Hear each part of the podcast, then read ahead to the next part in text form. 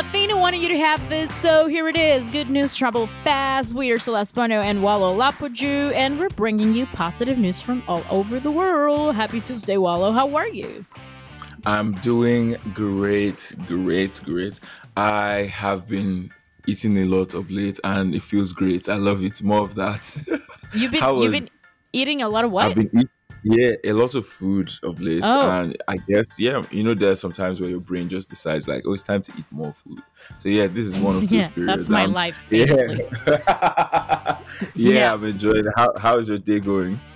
It was, it's going good. And yesterday was good. Hopefully this week will get even better. Keep your mind open. I've already been living. Keep your mind open. You've been talking to my therapist. I can see. All right. I'm going to start with the good news of the day. Good. So the UK, I miss the UK, is one of the biggest producers of e-waste in the world. Can fixing factories help turn the tide? Campaigners think so and want to open one on every high street. Factories were once the engine rooms of the Industrial Revolution, of course, centers of innovation for working, making, and consuming. That was the revolution. But now, two fixing factories in London are attempting to do the same for the virgin circular economy, introducing fixing factories. They aim to fundamentally change our relationship with used electronics while boosting ailing town centers. Nice. Their volunteer workforce will repair people's broken electronics on a pick-what-you-like basis. I love this idea. I love it. They will offer workshops and training to empower people to repair their items. This is great. This is really good. So the Restart Project, that's what it's called, hopes to turn the old industrial age factory into a space for fixing, learning, curiosity, and empowerment.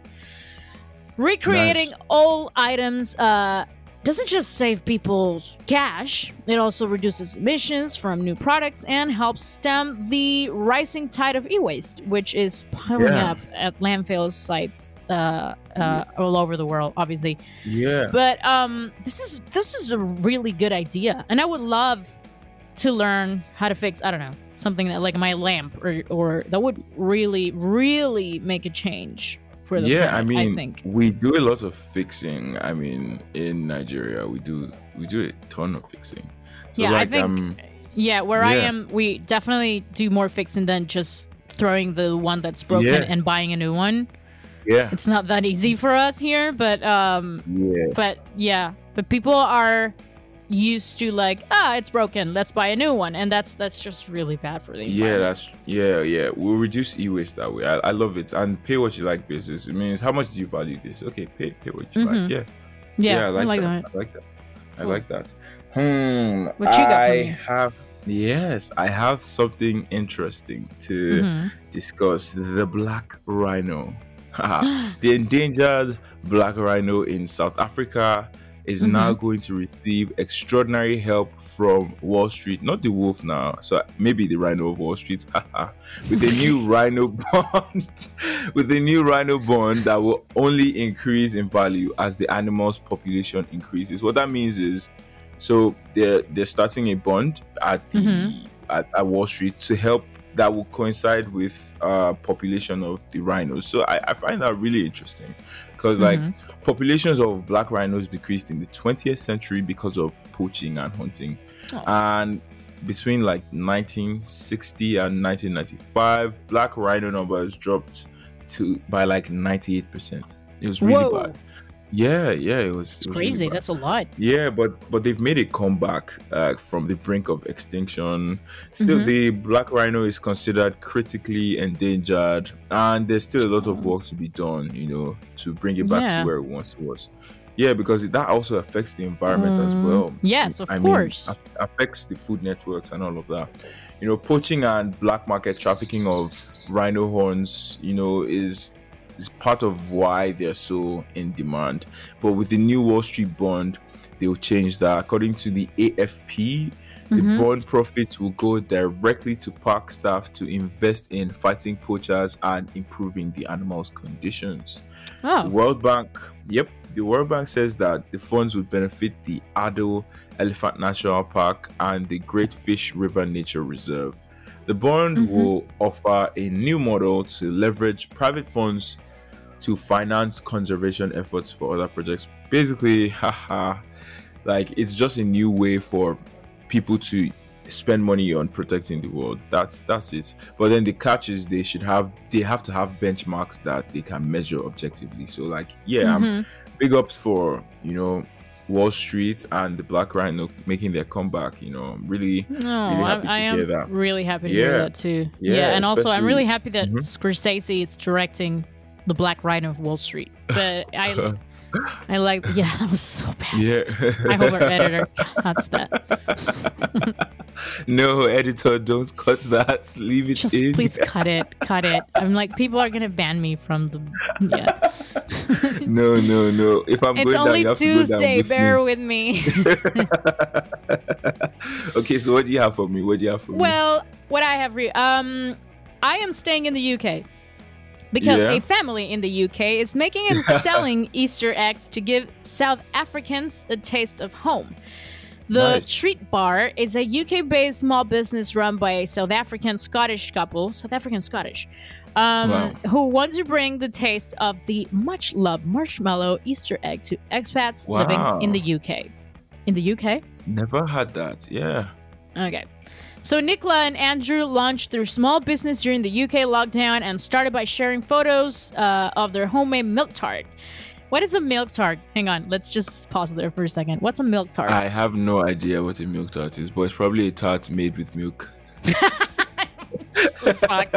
has to be a tart made with milk. It just has to be. Come on. There's no choice. Oh, shit. Yeah. All right, I'll go again. Hang on. People started reaching out to ask if they were selling them, so the business was born. The couple brainstormed other things to add, and Nicola immediately said it was marshmallow eggs she missed most. They made a batch, and the photos were shared with almost every South African group on Facebook. They were flooded with orders and started making the sweet Safa treats for all. Apart from the milk tart and marshmallow eggs, they also make malva pudding and... Baboti pies? I don't know that one. To name a few.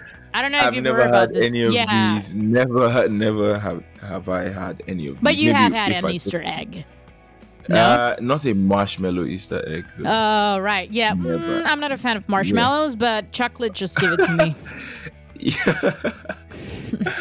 You're going to create a divide on this podcast. There are people who love marshmallows. There are people who love marshmallows. I will die for them.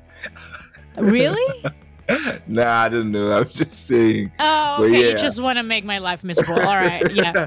Yes. Okay. Very good at that. Please, audience, don't divide. Anyway, that was all for today. I will see you tomorrow with more good news. Thank you for joining me, Wallo. Yeah, it's always a pleasure. Have a great day, Celeste. And you. Bye. Bye. I hope you enjoyed this episode. There will be more great news tomorrow. Good News Travelled Fast is a news podcast serving positivity and laughter in daily doses. Oh, but we don't have episodes on the weekends. We actually have to sleep. Don't forget to subscribe and ring the bell to get notified about new episodes. And if you like the show, make sure you rate us on Spotify, Apple Podcasts, or wherever you listen to podcasts. This podcast was produced by Matthias Rosenberg, creative direction by Josefina Cordova, and hosted by Wallo Lapajué and Celeste Bono. That's me. This show is supported by Athyna. Hire, manage, and retain world-class global talent at athyna.io. A brilliant startup like yours needs the best of the best on your team. Are you taking advantage of global talent? Level up your team for more success for only 33% of your usual hiring costs. Go to athyna.io right now to learn more. That's athyna.io.